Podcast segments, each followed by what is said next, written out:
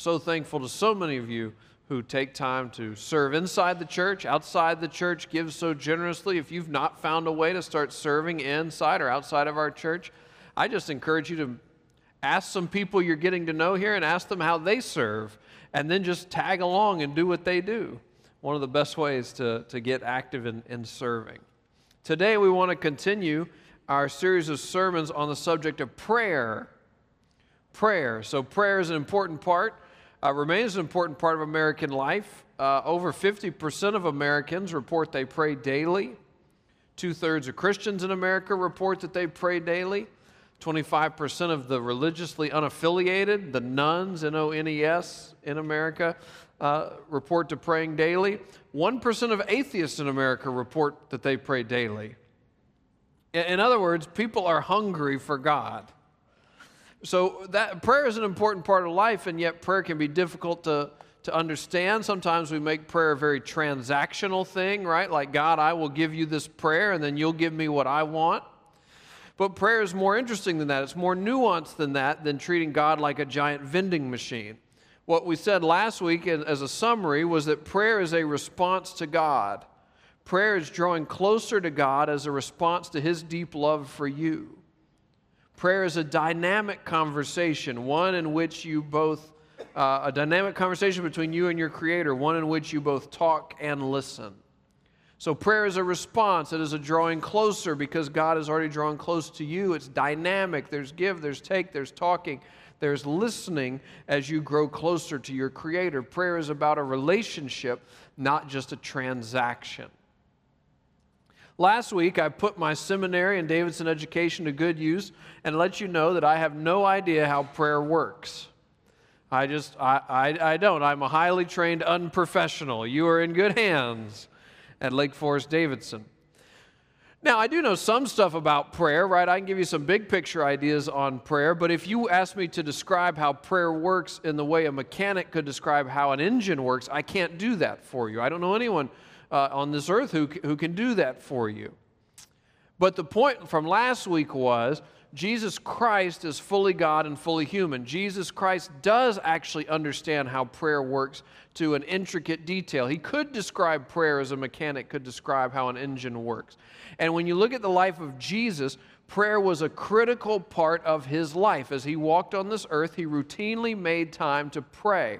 So if you follow Jesus, or if you ever come to follow Jesus, part of what it means to follow Jesus is to follow into in his footsteps to, to, to trust Him and His way, that it's the best way, even if you don't fully understand all the intricate detail of it.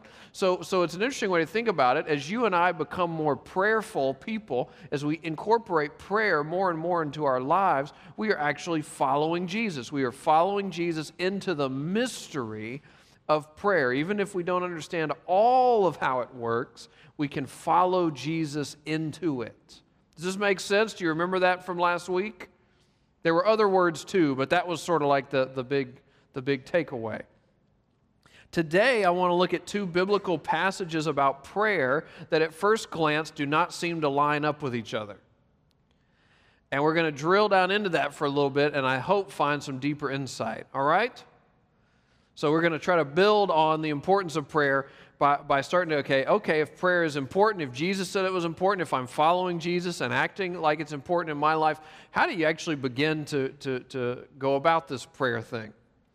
So the first passage is the one we heard earlier, Luke chapter 18. Luke chapter 18. If you don't have a Bible, always feel free to take the ones in the, in the chair as a gift to you. The setup team thanks you. Luke 18, verse 1. Jesus told his disciples a parable to show them that they should always pray and not give up. If you find the Bible hard to understand, you are in luck today. The passage today begins with a summary statement. Jesus is about to tell a parable. It's about to be story time with Jesus. And what is the point of this parable? Always pray, don't give up. Excellent. Some years ago, I saw a church sign, and the church, you know, a church put little clever signs, clever, you know, uh, it's debatable, but signs out. Uh, sometimes they're clever. but th- this church sign said, God answers knee mail, K N E E. God answers knee mail.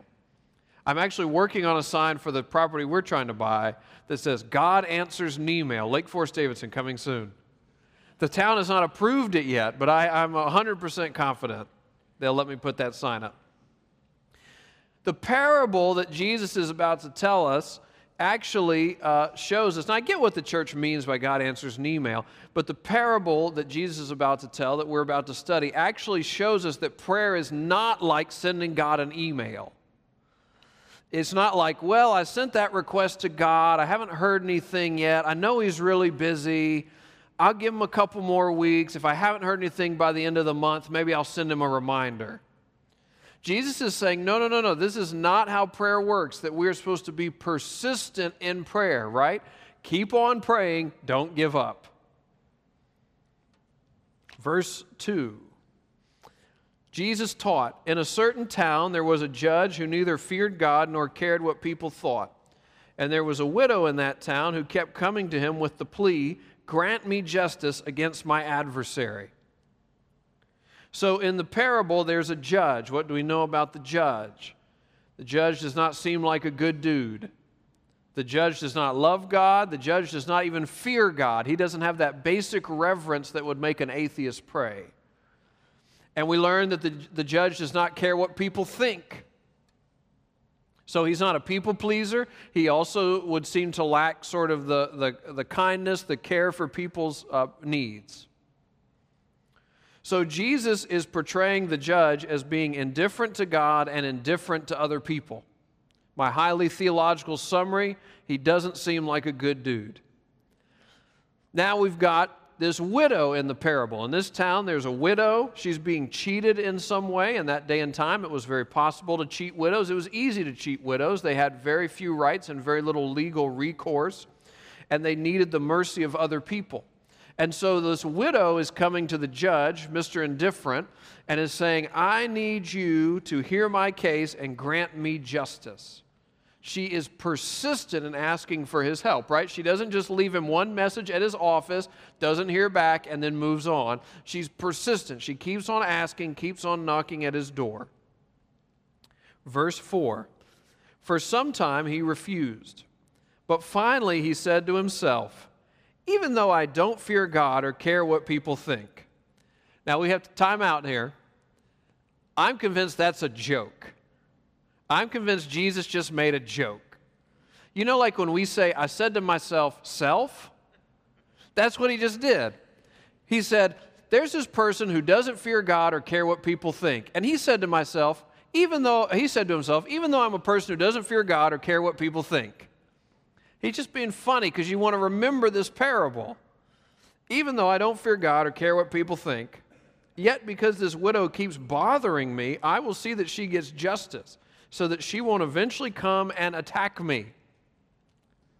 So, Mr. Indifferent is, he's not motivated by kindness, he's not motivated by altruism, he's motivated by purely self interest, and he decides to help the widow. Why?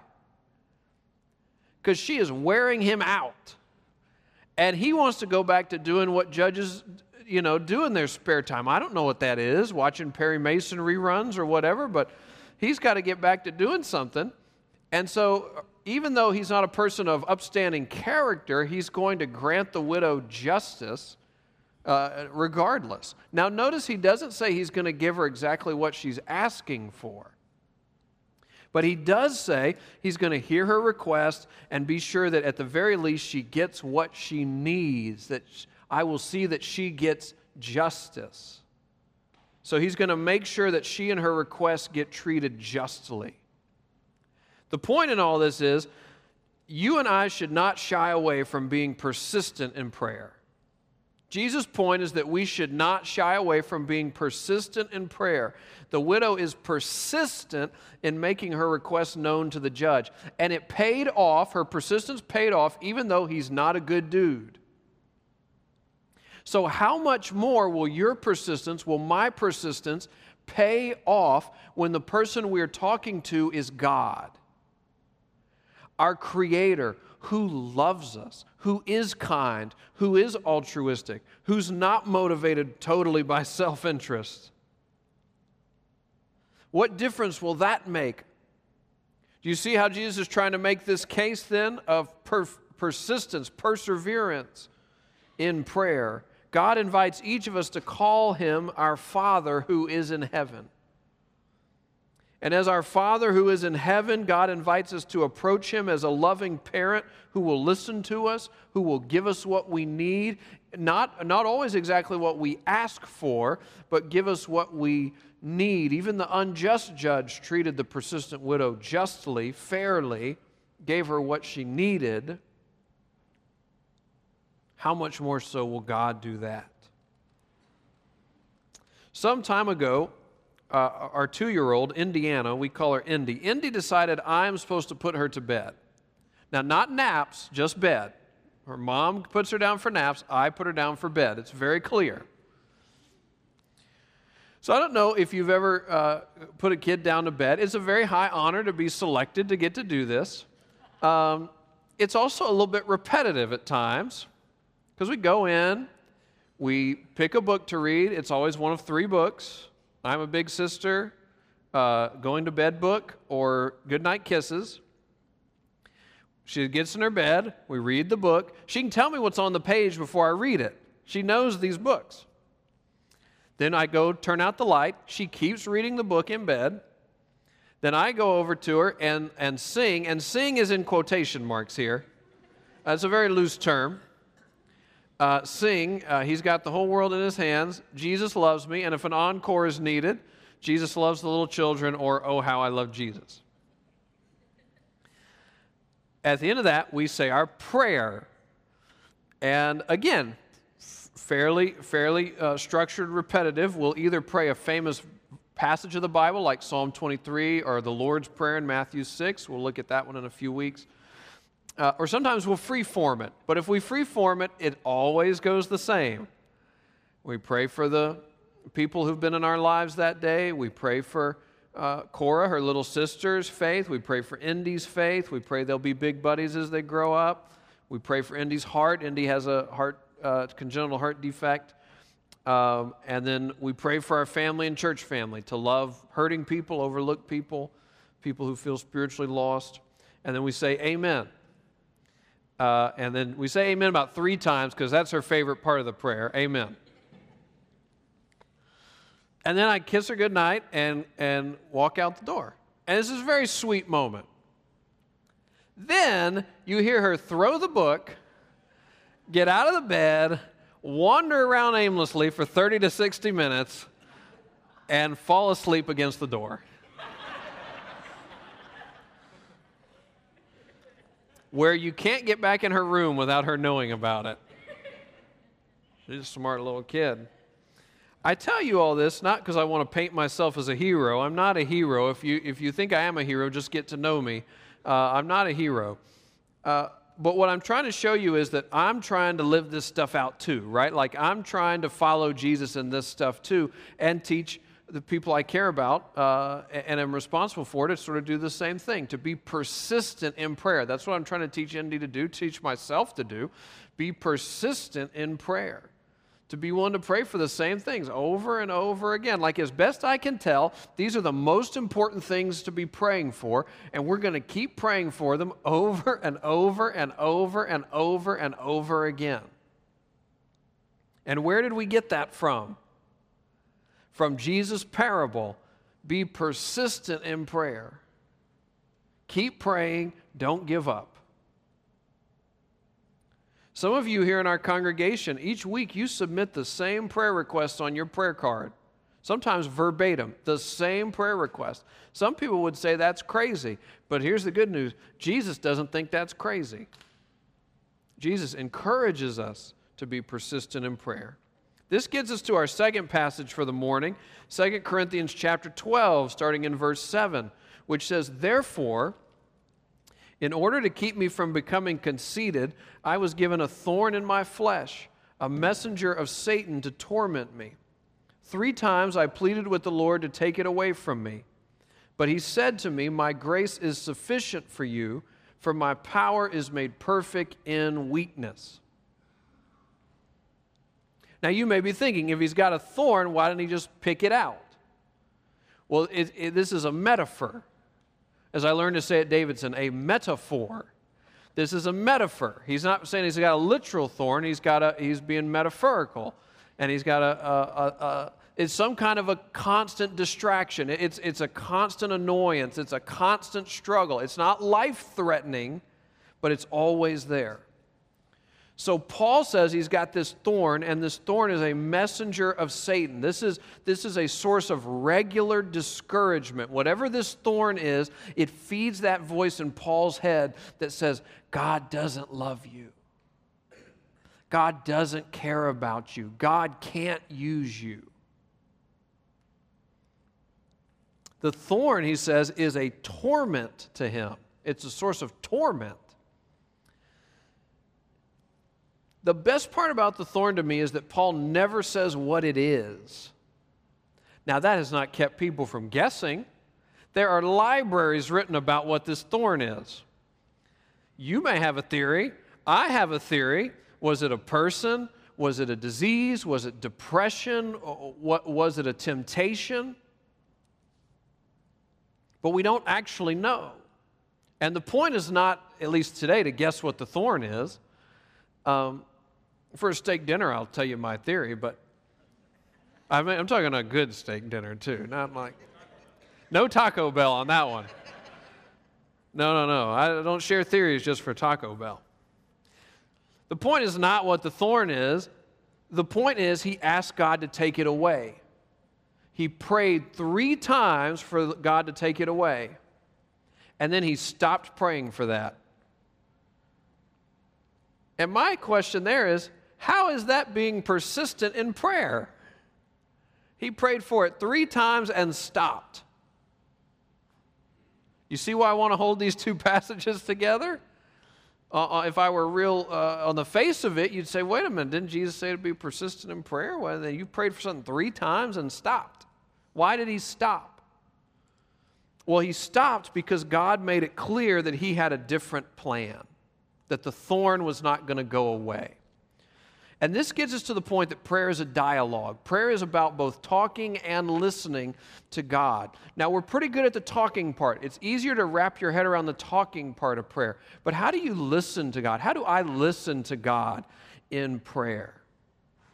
How do we listen to God generally? Like, is there going to be some sort of an audible voice that we'll hear?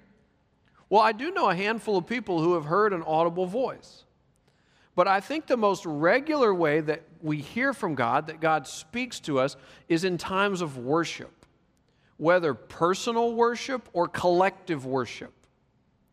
When we are reading the scripture, when we're being taught the Bible, when we're studying a passage of the Bible together or on your own, these times of worship when we're singing songs or listening to songs that that uh, reflect the, what the scripture says, the grace and truth found in the Bible, when we serve, when we give, in times of worship, individual worship, but collective worship, when we're being saturated in the scripture, in those times it is not uncommon for God to put something deep in your heart or deep in your mind.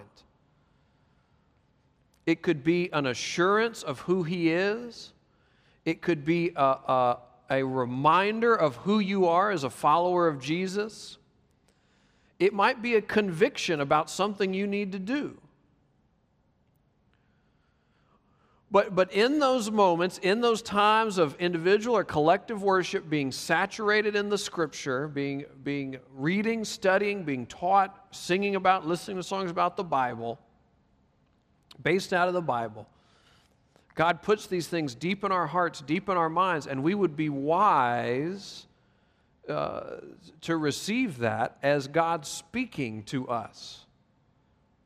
This is one of the, the regular ways that God speaks to us, that we listen to God. We don't ignore those things He puts deep inside our heart, deep inside our mind in the midst of collective or individual worship.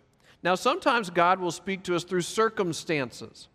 A common example in ministry is someone will want to get married and they will want to get married to a specific person and they will be praying about that and that person will get married to somebody else. So, you, so that's when you stop praying for that. God has answered that prayer. It, not the way you wanted, but circumstances are saying God has something different. God can also speak to us through kind of an out of the blue internal conviction. You're just going along, mind your own business, and, and there's some kind of out of the blue internal conviction that comes to you. Now, I will say that when you think God is speaking to you in circumstances or you think God is speaking to you through out of the blue internal conviction, you would be wise to run that by a few trusted, a little bit more mature than you are Christian friends to help you refine your thinking, to, to help you uh, kind of refine what it is you think that God is saying to you, and to do so in ways that are consistent with what the Bible says. God is not going to tell you to do something that's inconsistent with what He's already revealed in the Scripture. Does this make sense? So, the most common way is, is in corporate or, or personal worship. And for things outside of that, it may well be God speaking to you, but you'd be wise to run it by a few wise, trusted Christian people to make sure you're hearing right, that it gets refined right, and that it's sort of clear. What I guess my point is the best way to listen to God is in community.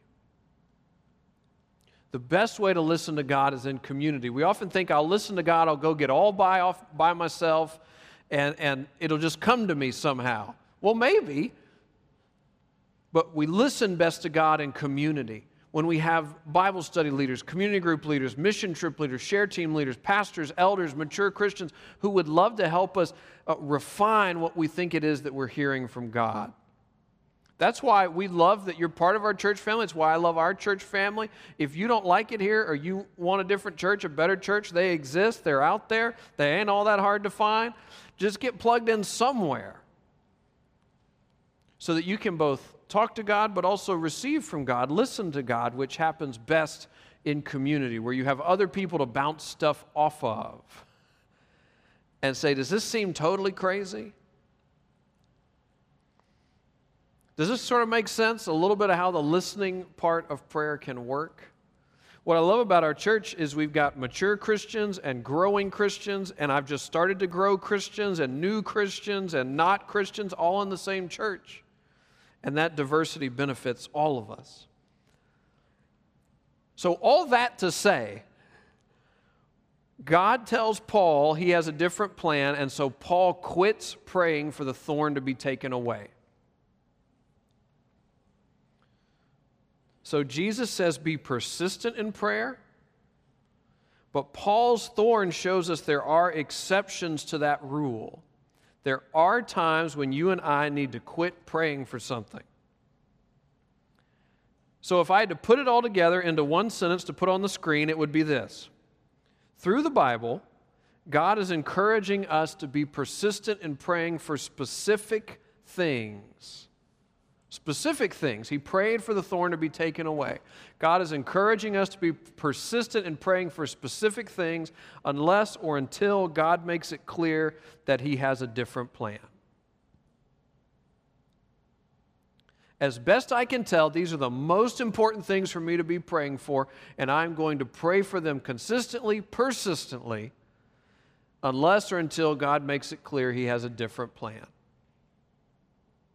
And at that point, what I'm praying for might change, or what I'm praying for might get dropped altogether.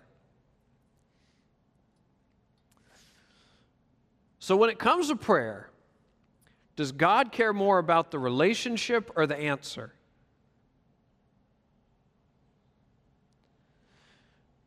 When it comes to prayer, do you and I care more about the relationship or the answer? You see how there could be a disconnect there? What if part of why Jesus is telling us to be persistent in prayer is that what God most hopes in prayer is a deeper relationship? Not that the answers are not important, but that what God wants most is a deeper relationship. That God, as our Father who is in heaven, might say, I love hearing from you. I love hearing what's important to you. I love hearing what you, what you care about. Even if it's the same thing over and over again. In fact, I'm, I love it because it's the same thing over and over and over again. I love spending this focused time with you. I cherish getting to spend this time with you. And even after you think I've quit listening, I love hearing you throw that book and get out of bed and wander and chatter aimlessly. You are so funny to me. You bring me joy. Could it be that persistence in prayer, a beloved routine, an, an, anticipated habit, draws us into a deeper love of our Creator, of our Redeemer, of our Advocate, the just judge? And sometimes in the midst of that relationship, God will let us know that His plans are not our plans that God has something different or something better than what we had been asking for. And let's just be honest, those are hard moments. When God says, I have something better or different than what you're asking for, those are hard moments. And we would be wise to remember the words that Paul heard from God in verse 9. He said to me, My grace is sufficient for you, for my power is made perfect in weakness. God said to Paul after the thorn prayer, My grace is sufficient for you, for my power is made perfect in weakness. So when God has a different plan, or when God gives us something different than what we thought we were asking for, when life heads in a direction that we did not want, when it becomes clear that the thorn is not going to go away, when we are being pushed to a breaking point, or maybe it's our relationship with God that's being pushed to the breaking point, God says, My grace is sufficient for you. And those are not hollow words. The God of all creation is looking after you. The God of all creation came to earth as Jesus Christ so that you would have a clear picture of your Creator. What is my Creator like? At great personal cost, He died in your and my place so that you and I can have a path back to our Creator. Through Jesus, you and I have 24 7 access to the most majestic throne room imaginable, where we are actually not just allowed, but invited to walk in and tell the Creator of everything that is what our heart desires. Does that seem crazy to you? remember that the fact that you and I can even approach God in prayer is because Jesus has given us grace upon grace upon grace upon grace upon grace upon grace. And in the hard seasons of life, in the difficult times when it feels like things could be pushed towards a breaking point, we are the point is don't don't lose the forest for the trees. It's the grace of Jesus that got us safe this far. And it's the grace of Jesus that's going to get us home. His grace is sufficient. Through prayer, God changes us and sometimes our situation. Through prayer, God changes us and sometimes our situation. Now, a lot of our prayers are about a change in situation, and that's a good thing. Be persistent in prayer. Keep praying. Don't give up.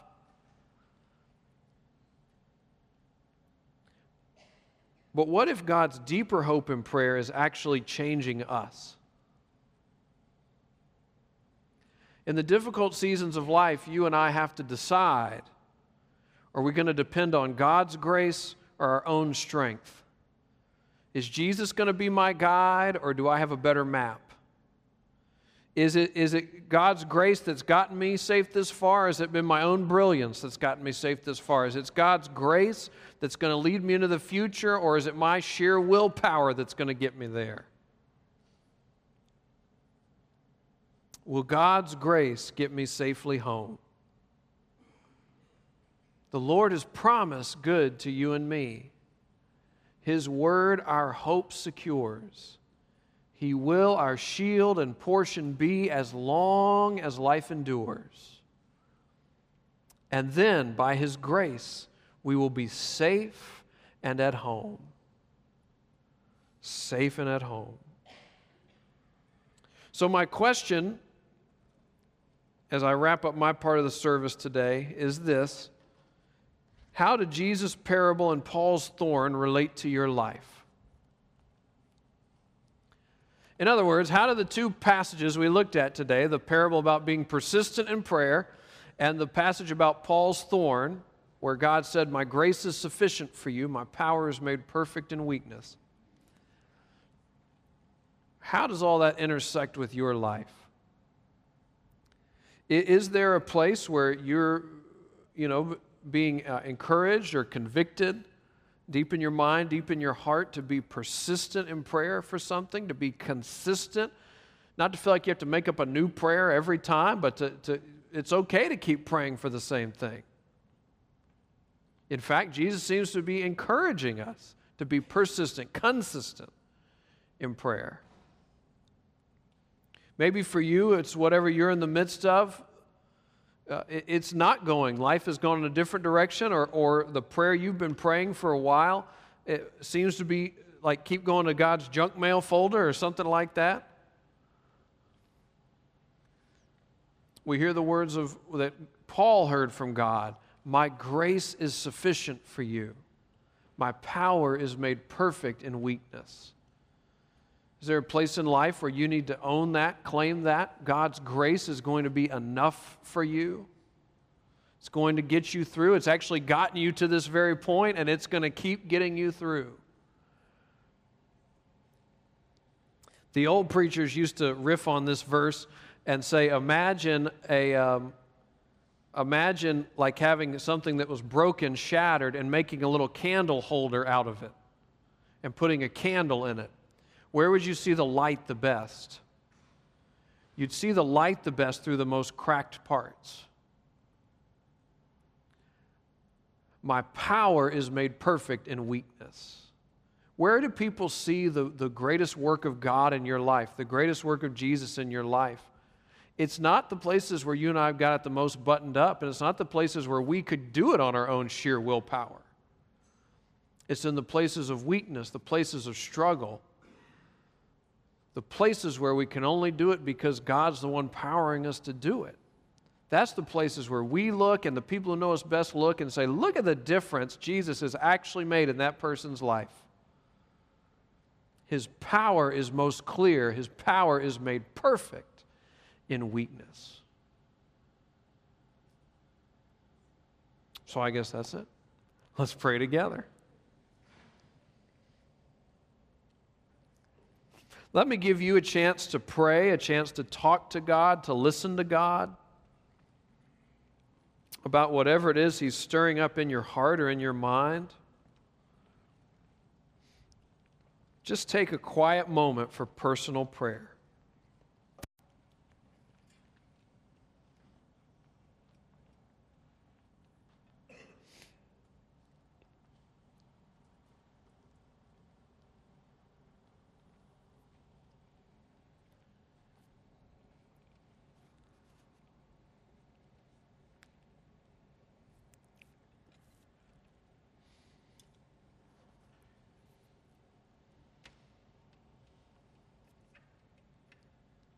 Lord, I do thank you for each person in our congregation. I thank you for all the people gathered here today, coming from different places, coming with different needs, coming with different hopes. And yet we find our way to you, and somehow you meet us in the, the midst of all those different things. Lord, I do pray we would be people consistent and persistent in prayer. Whether we pray a lot, whether we pray very little, or, or maybe none at all, I pray we would find a, each of us to take a new step, a new step closer to you.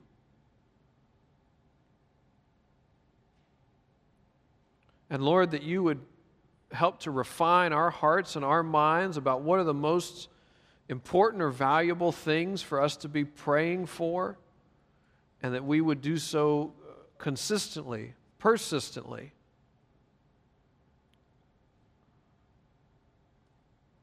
Lord, I pray for those of us who are in difficult times and situations today.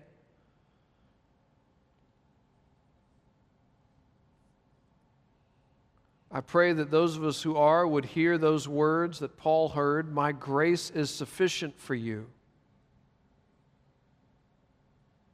It's my grace that's gotten you safe this far. It's my grace that will lead you on. And Lord, in the hard, the weak places, the struggles of life, would your power shine most clearly?